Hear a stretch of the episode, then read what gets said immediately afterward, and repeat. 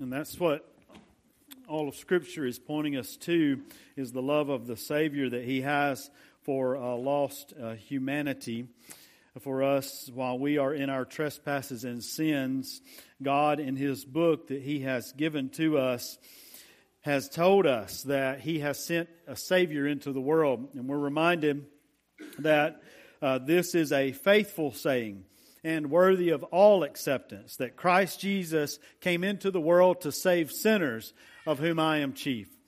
And um, we believe that. We remember that Christ was raised from the dead according to our gospel and that he lives forevermore. And this book that we have as a treasure to hold and to read in our own language is truly that a treasure from God, which one writer even said that he desired more than his necessary food, and who another said that he would behold wondrous things from this book, from the law of God.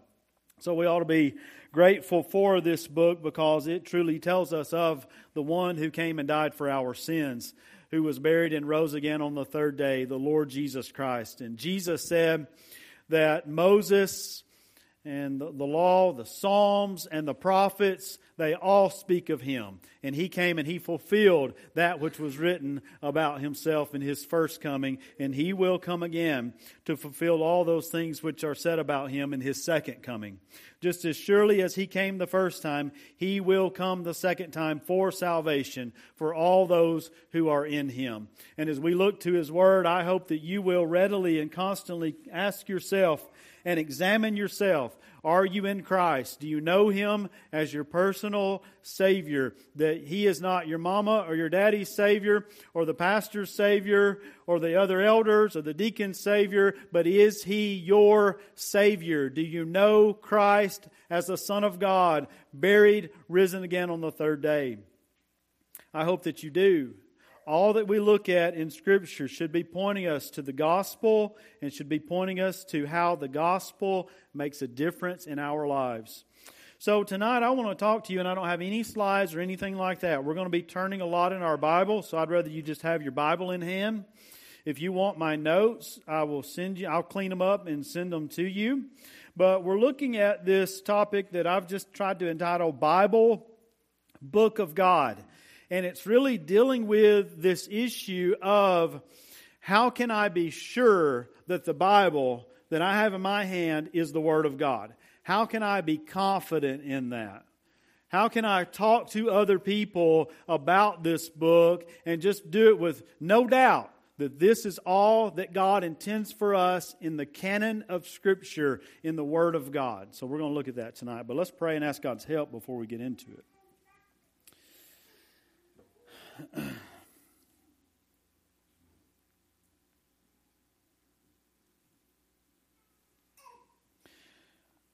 Father, use your word tonight, please. Uh, Father, use this time we have together, please, to build us up. I thank you for all these good people who have taken time tonight to come out to your house, to assemble together as the church Lord, they could all be doing something else right now, but they're here. And I pray, Lord, you'll bless them for being here. Not, not because of this preacher, but Lord, because of the word that is proclaimed. Please use it in their lives. Please use it in my life and in us as a church. We thank you for the Lord Jesus. We know it's all pointing to Him and that He is coming again one day and that we'll give an account of our lives before Him, the one who will come in righteousness and judge the living and the dead at His coming, the Lord Jesus Christ. Oh Lord, prepare us for that day. Please, in all this time we spend together, as we look into the light, this light that shines as in a dark place, Father, let us take heed to it so that that day, when that new day dawns, and the morning star rises, may it rise in our hearts, God, as we are being prepared for that day now through your word. In Jesus' name, amen. Now, you might think about this topic, and begin to say, well, if I'm going to be able to defend the really the veracity of Scripture, the uh, accuracy or truthfulness of Scripture, if I'm going to be able to defend the Bible and really have confidence in this book, then I need to know a lot of things. Like I need to know what canon means. I need to know that canon means a rule or measuring rod, and that that's sort of the term that's used in by the some in the early church to uh, determine what would go into the canon of Scripture. I need to know a whole bunch of things when it comes to the Old Testament. I need to know, well, certainly that the Old Testament was translated in around 250 BC, and it was called the Septuagint. And I, so I need to know that those books were kind of settled by around that time, the 39 books of the Old Testament. So I don't have to wonder about that. I've got to know about the Septuagint and the authors who um, did that, who, who formed that um, Septuagint that the apostles used. And then certainly I need to know about those five books like the Song of Solomon and Ecclesiastes and Esther and Proverbs and Ezekiel, that there was a lot of questions about those books, whether they should actually be in the Hebrew canon or not. I need to be able to defend that and to explain why they were not in there. And then I need to know about that Council of Jamnia in 95 AD and how they took and they sort of ratified and they said that those books in the Old Testament, those are the ones that ought to be in there. Or uh, maybe that council didn't really happen at all. I need to know for sure, one way or the other. Did it happen or did it not happen? I've got to be able to explain that to people. And then when it comes to the, the New Testament canon, well, I, certainly need to be able to understand and explain everything that there is to explain about how that came to be. I need to know about those councils that took place. I need to know that, you know, really all the uh, writings were done by the end of the first century, by AD 100 and that the churches were accepting those. And I got to know about that letter that Athanasius wrote in 367 around Easter and how he listed out or rather he mentioned the 27 books of the New Testament. So I've got to know about that letter of Athanasius in order to defend the scriptures and that the Bible is what it's supposed to be. And oh goodness, I surely need to know about the Council of Hippo in AD 393 and the Council of Carthage in AD 397. And not that they chose the books out, but they ratified them. They said, yes, those definitely are the books that are to be in the New Testament canon. I've got to know all of these things for sure if I'm going to be able to have confidence in the Bible and defend it with those who may doubt it. But it doesn't end there. I've also got to know about the four criteria of canonization. You know, the four criteria. All of you children know all about that, right? There, the four criteria. First one is this, that every writing in the New Testament, the 27 books that are found there, they were written or influenced by an apostle. Or, like the book of Hebrews, the strong Christology within it makes no doubt that it is a part of the canon. I've got to know that Paul influenced Luke, that Peter influenced Mark, that James, the half brother of Jesus, must have signed off on Jude's writing being the half brother of Jesus as well. And also got to know the second point of criteria for canonization, and that is that all the apostles died at the end of the first century. So all of the writings for the New Testament must have happened within the first 100 years. Number three, I've got to know that the writings of the New Testament were recognized by local churches universally. Ephesus, Jerusalem, the church in Antioch, the church in Rome, they were all receiving these letters. The book of Colossians, the letter to the Romans, the letter to the Ephesians, Matthew, Mark, Luke, and John. They were receiving them and embracing them as scripture. So I've got to know that the churches were receiving them. Therefore, it must have been right. And number four, I certainly have to know this that the writings of the New Testament the, the 27 books, the reason they were received, the reason they met the standard, that they met the measure, that they measured up, that is the canon. The reason they did that is because what they taught aligned with the, with the apostles' doctrine, with the, the teaching and the content that the apostles set forth. I've got to know that stuff. And if I don't know that stuff, maybe I really can't defend the Bible. Maybe I really can't have confidence in the Word of God. If I don't know that the word inerrancy means that the Bible is without error, or if I do not know that the word infallibility means that the Bible, the Bible is incapable of being wrong or making a mistake, or if I don't know what sufficiency of Scripture means, and that is that the Bible is needed to equip a person to live a life of faith and practice, it gives us everything for that. Maybe I just can't defend the Bible. So, I don't know about you, but I have a hard time remembering all of those things. Do you? So, those things are good to know. But those things will not give you confidence in the Bible. Knowing those things and the fact that those things existed are not enough. It takes more than that. And tonight, in the time that we have for the next little while, I want to try to give to you the things that matter. Not that those all don't, but there are things that are sure that we can look to, and that's what we're going to do. The first thing is this.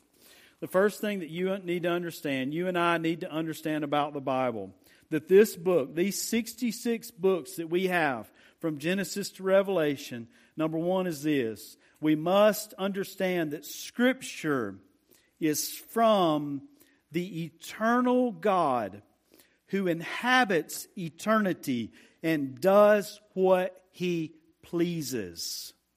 Number one, understand that Scripture is from the eternal God who inhabits eternity and does what he pleases. If you have your Bible in hand, I want to show you some passages of Scripture. And we're going to be flipping to a few, so please You'll probably get there before I do, but I'm going to read them about the time I get there. Isaiah 57. It'd be good if I told you where we're going. Isaiah 57, verse 15. Isaiah 57, verse 15.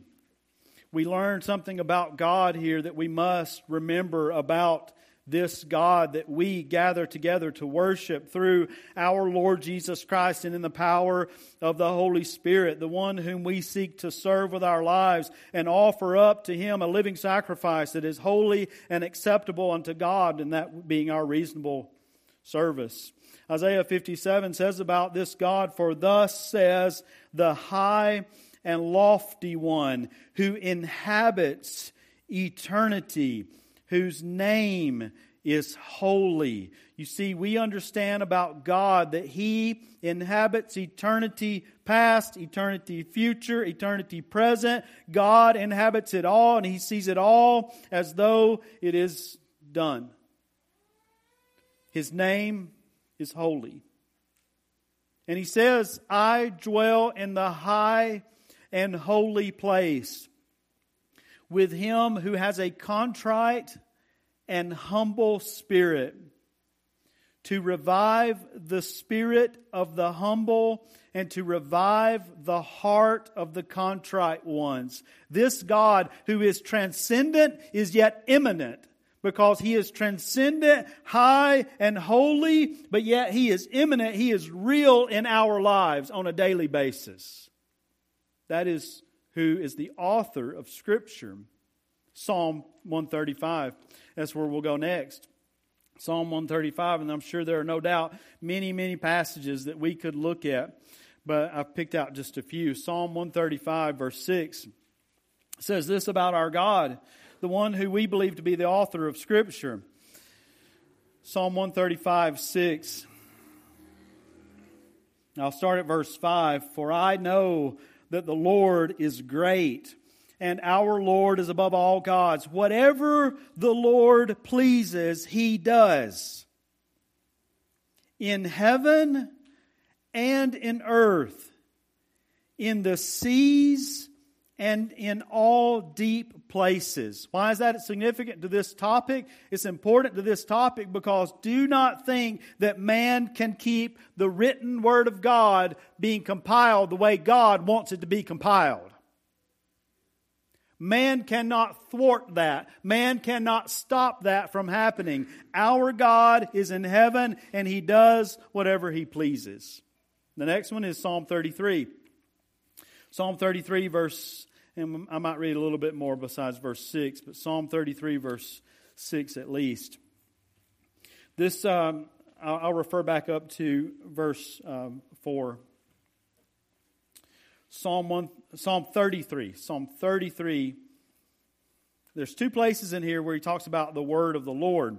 Verse 4, he says, For the word of the Lord is right and all his work is done in truth. He loves righteousness and justice. The earth is full of the goodness of the Lord. By the word of the Lord, the heavens were made, and all the host of them by the breath of his mouth. He gathers the waters of the sea together as a heap. He lays up the deep in storehouses. Let's keep looking at it. Verse 8. Let all the earth fear the Lord. Let all the inhabitants of the world stand in awe of him. For he spoke and it was done. He commanded and it stood fast. Verse 10 The Lord brings the counsel of the nations to nothing. He makes the plans of the peoples of no effect. Now, verse 11. The counsel of the Lord stands how long? Forever. The plans of his heart to all generations. Blessed is the nations whose, whose God is the Lord the people he has chosen as his own inheritance. We see in this the word of the Lord, we see the counsel of the Lord um, standing forever. Now, Psalm 119, verse 89.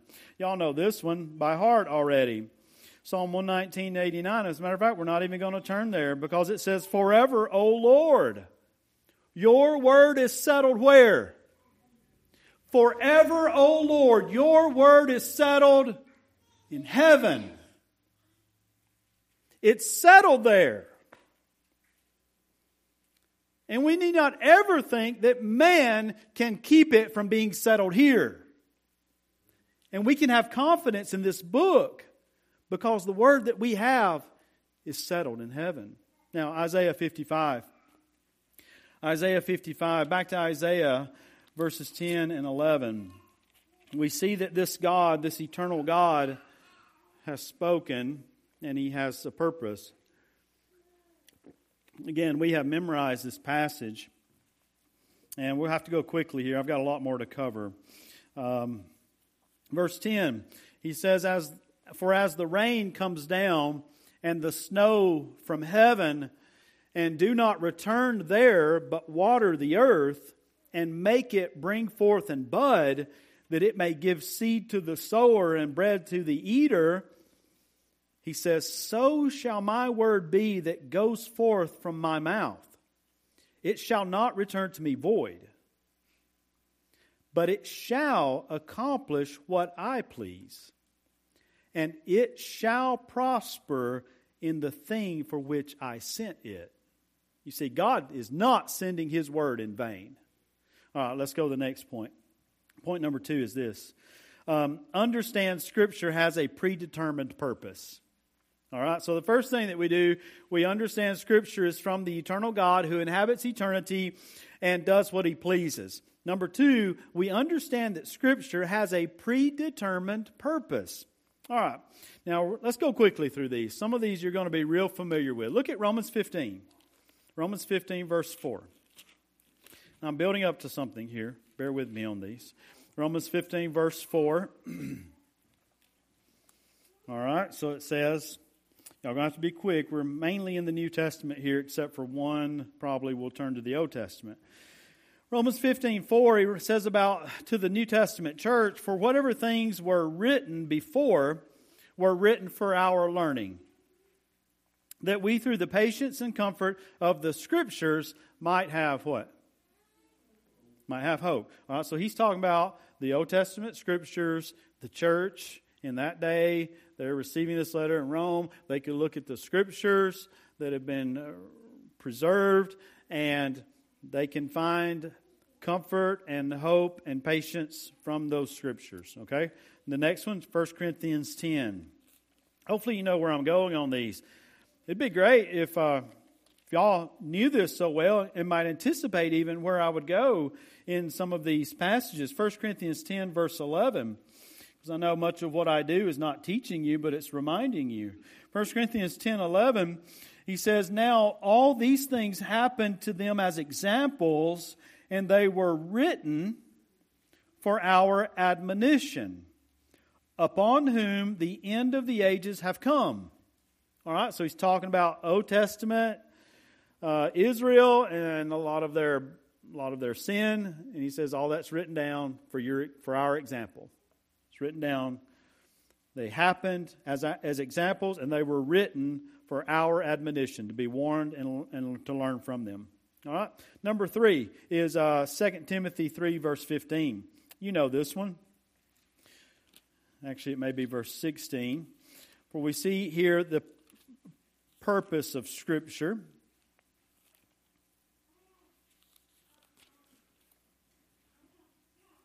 Verse 16 and 17.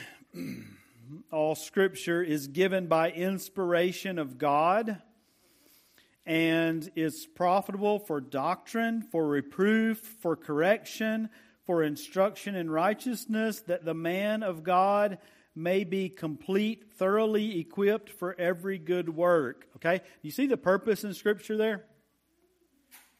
Okay? Several of them are laid out.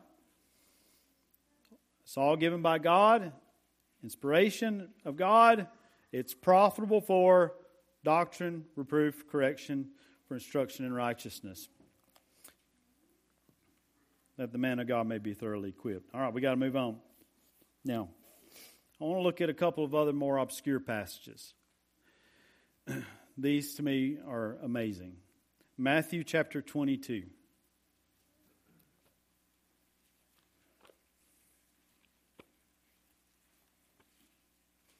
Matthew 22, 21 through 23. Hope I got the right reference down here. I, I don't.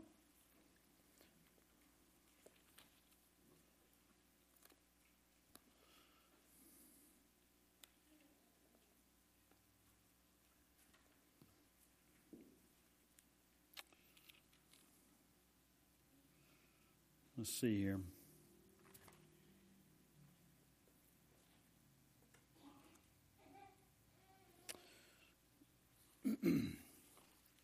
Give me just a second.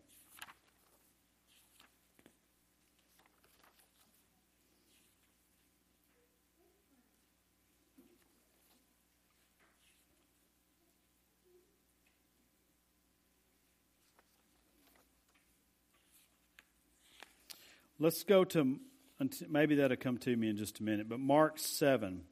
Let's go Mark 7.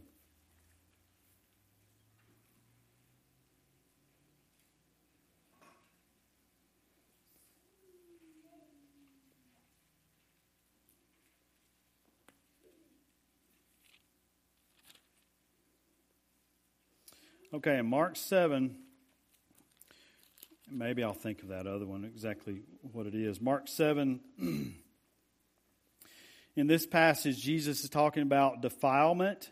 They are accusing um, Jesus and his disciples of being um, defiled because they did not wash their hands. And uh, verse 5 is where we'll pick up says then the pharisees and scribes uh, asked him why do your, disciple, your disciples not walk according to the tradition of the elders but eat bread with unwashed hands?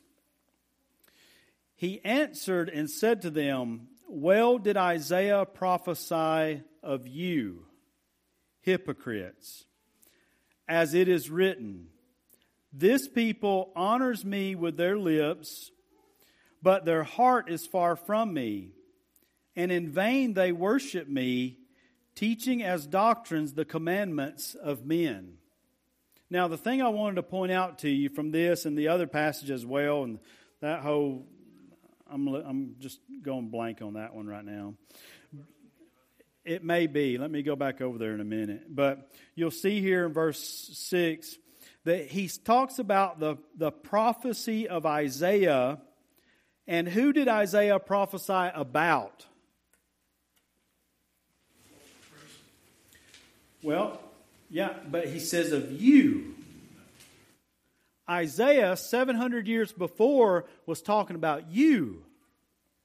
So that prophecy that was given by Isaiah had a purpose then in it in his saying it, it being written, and now Jesus brings it to bear on those who were questioning him.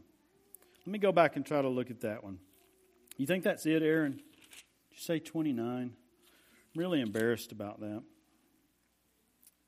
Yeah, that's it. Thank you. All right. Let's take a look at this. This is where the a question about the resurrection uh, was, um, and the um, man who the the wife who was married to seven brothers, and they tried to catch Jesus in this. But in verse twenty eight, uh, it says. Therefore, in the resurrection, whose wife of the seven will she be? For they all had her. 29. Jesus answered and said to them, you are mistaken, not knowing the Scriptures, nor the power of God. For in the resurrection, they neither marry nor are given in marriage, but are like angels of God in heaven. But concerning the resurrection of the dead, have you not read what was spoken to you by God?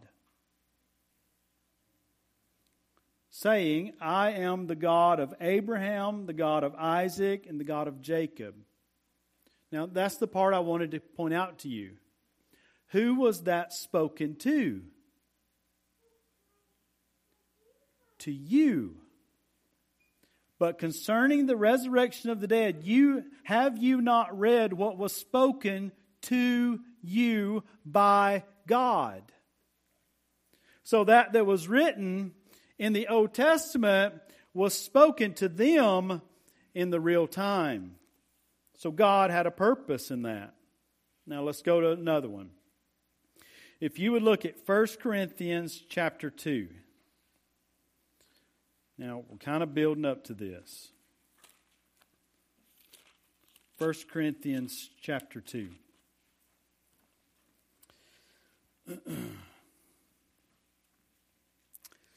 Y'all got it? 1 Corinthians 2. Again, I can send y'all my notes on this. I'll clean them up and send them to you. Correct those references that I have wrong. Uh, 1 Corinthians 2, verse 6, Paul saying to the Corinthians, he's already talked about what wisdom is in the first chapter. However, we speak wisdom among those who are mature, yet not the wisdom of this age, nor of the rulers of this age who are coming to nothing. Now, notice this, okay? Verse 7. But we speak the wisdom of God in a mystery, the hidden wisdom which God ordained before the ages for our glory.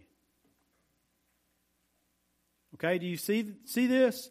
God had this hidden wisdom when? before the ages. It was ordained, it was predetermined before the ages. And now, who's speaking it? Paul is speaking it. And then it's written in the word that we have. Now, let's go to another one Daniel chapter 10. Daniel chapter 10.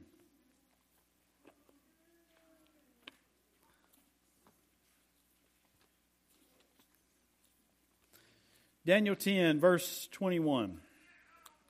Now, we cannot get into the context of this. I encourage you to go back and study it. I've already preached through this. This is talking about a lot of the history in those 400 years between the Testaments. Um, not getting into that, okay? But there's an angelic being who appears here to Daniel. And here's what he says to him Daniel chapter 10, verse, we'll start at verse 20. Daniel 10, verse 20. Then he said,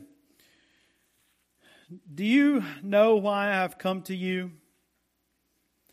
And now I have come to return, and now, now I must return to fight with the prince of Persia. He's not talking about a physical prince, he's talking about a, the spiritual realm.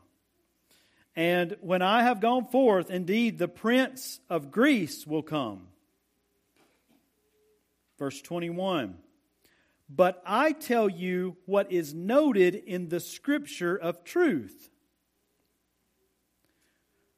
then he, in parentheses, no one upholds me against these except Michael, your prince. Then he goes on into the history. This angelic being comes to Daniel and he tells them, Daniel, I'm telling you what is noted in the scripture of truth.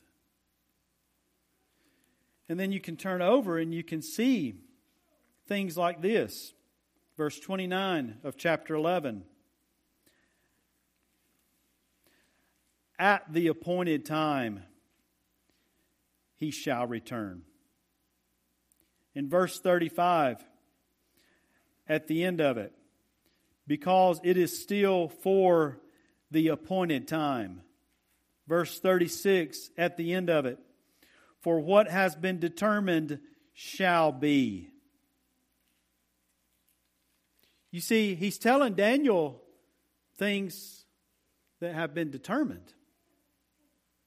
And then Daniel, at the end of all of this, is told in verse 4 of chapter 12 But you, Daniel, shut up the words and seal the book until the time of the end. Many shall run to and fro, and knowledge shall increase. I'm pointing these things out to you, and I've tried to build up to this. This is the most extreme to helpfully let us see that God from eternity has His Word, and that Word has come forth through men writing it as they were moved by the Holy Spirit of God. And this God, whose will cannot be thwarted, has preserved His Word and kept it for us. Now, let's do this. Uh, the next point, point number three We've seen so far, we understand that Scripture is from the eternal God who inhabits eternity and does what he pleases. Number two, we understand Scripture has a predetermined purpose. And number three, we understand that the eternal God has preserved his eternal word. Psalm chapter 12. Psalm chapter 12.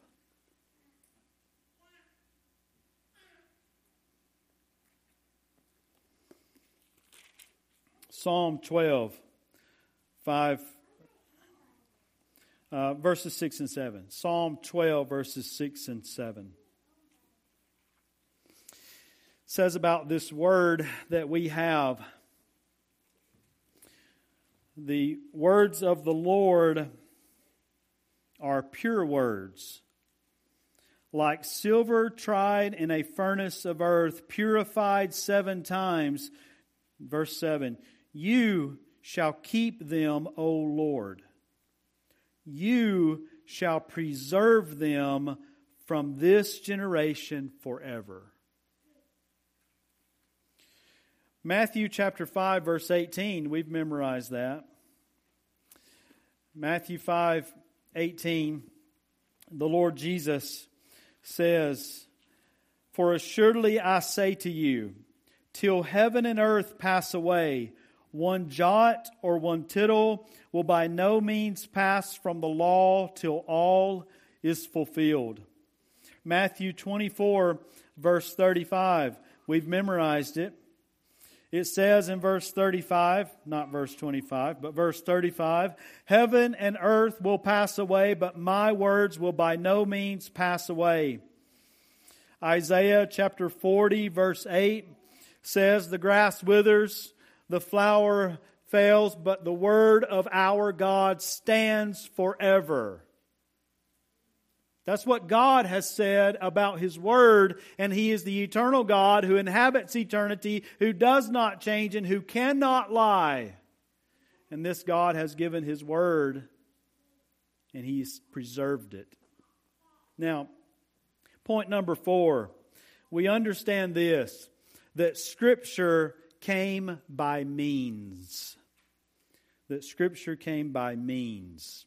Not like Kevin means but it came by means. It came, it, it did come. How? 2 Timothy 3.16, all scripture is given by what? Inspiration. Does anybody have a different translation than that? What does it say? Breathed out by God. The word that is that is translated there is like theopneustos, it is a word, Theo is God. Pneustos, breathe. God breathed. So it's not really inspiration, but God has breathed it out. When God desired to give His word, He breathed it out. And how did that breath come? How did it manifest itself? The Holy Spirit, like we saw this morning, moved men to write down his word that he desired to have written for us, for our glory. And it is a word that is already settled in heaven forever. But yet he's given it to us through men. So it came by means. Number five, we understand that men understood they were writing God's eternal word. And so did his people. Now, I need to summarize this very quickly. I'll give you the references if you want to jot them down. We probably won't have to turn, time to turn to all of them, but we see this in 1 Corinthians 4 14. 1 Corinthians 14, verse 37 when the apostle wrote there, he said, If anyone thinks himself to be a prophet or spiritual, let him acknowledge that the things which I write to you are the commandments of the Lord. He said, They are. Here they are. I'm giving them to you. These are the commandments of the Lord. So when the church received that, what could they say? This is Scripture. This is from God. He has given it to us we see 1 Thessalonians 5:27 where an epistle is written and he says I charge you by the Lord that this epistle be read to all the holy brethren. And then there's that epistle that he is talking about, the letter to the Colossians, in Colossians 4 16.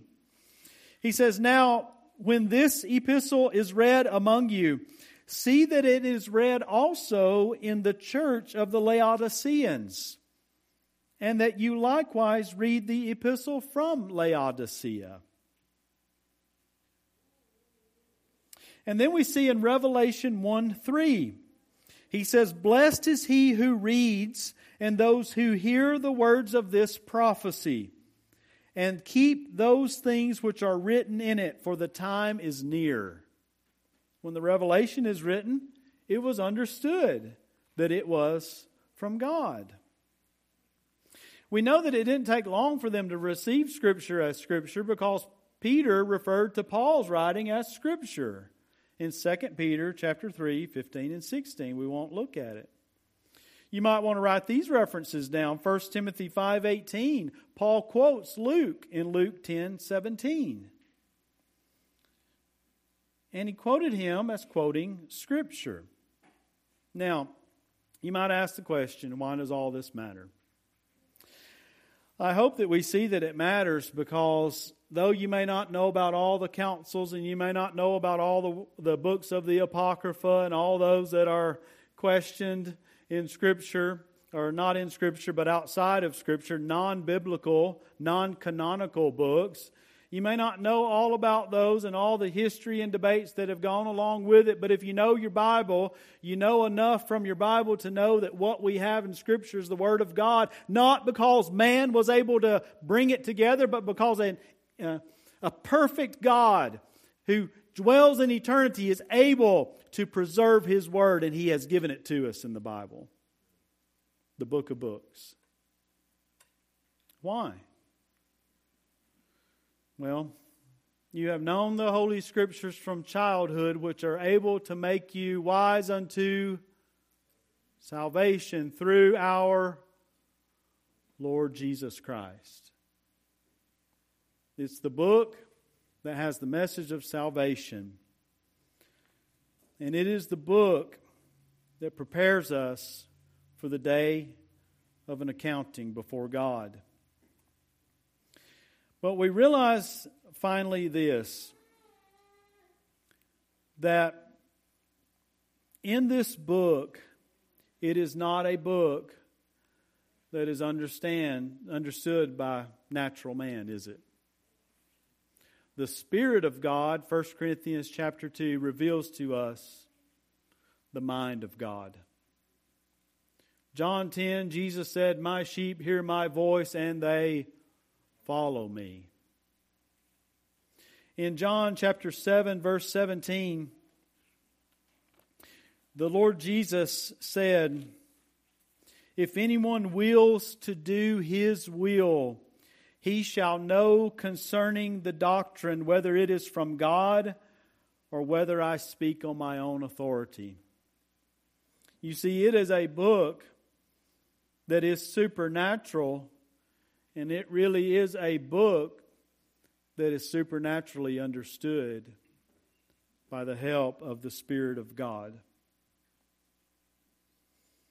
So, in conclusion, God moved men to write. Scripture sifted throughout the Old Testament people of God and the New Testament people of God in the churches, and they copied it and they accepted it and they treasured it. And through councils and debates and persecutions and through neglect, the scripture has remained intact because God, eternal God, has spoken his eternal word to man through men. And it remains forever because God is forever. That's all I've got. I hope that makes some sense to y'all. Um, and to all of us, I hope we are encouraged by it. Let's go, Lord, in prayer.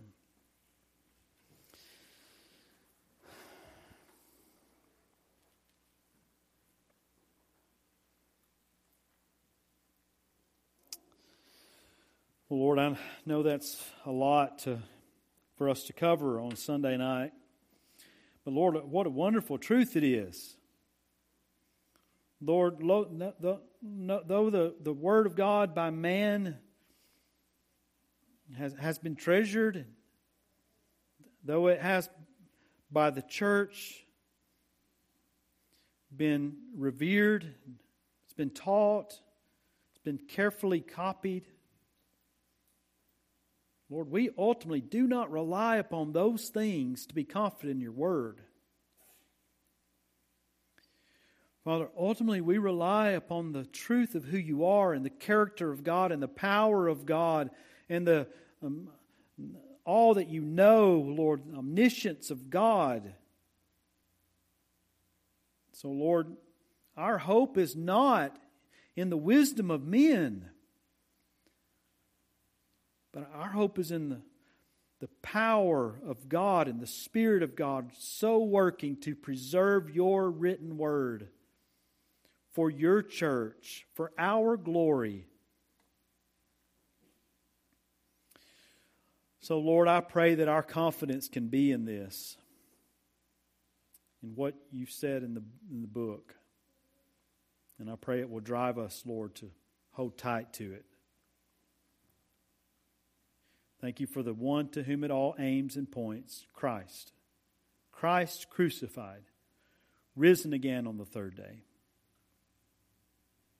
I pray, Lord, that anyone who's not known Christ as Savior, who's rejected or maybe never seen before the, the theme of this book, I pray they'll see it in Christ and embrace Him as their Savior through faith. I pray this in Jesus' name. Amen.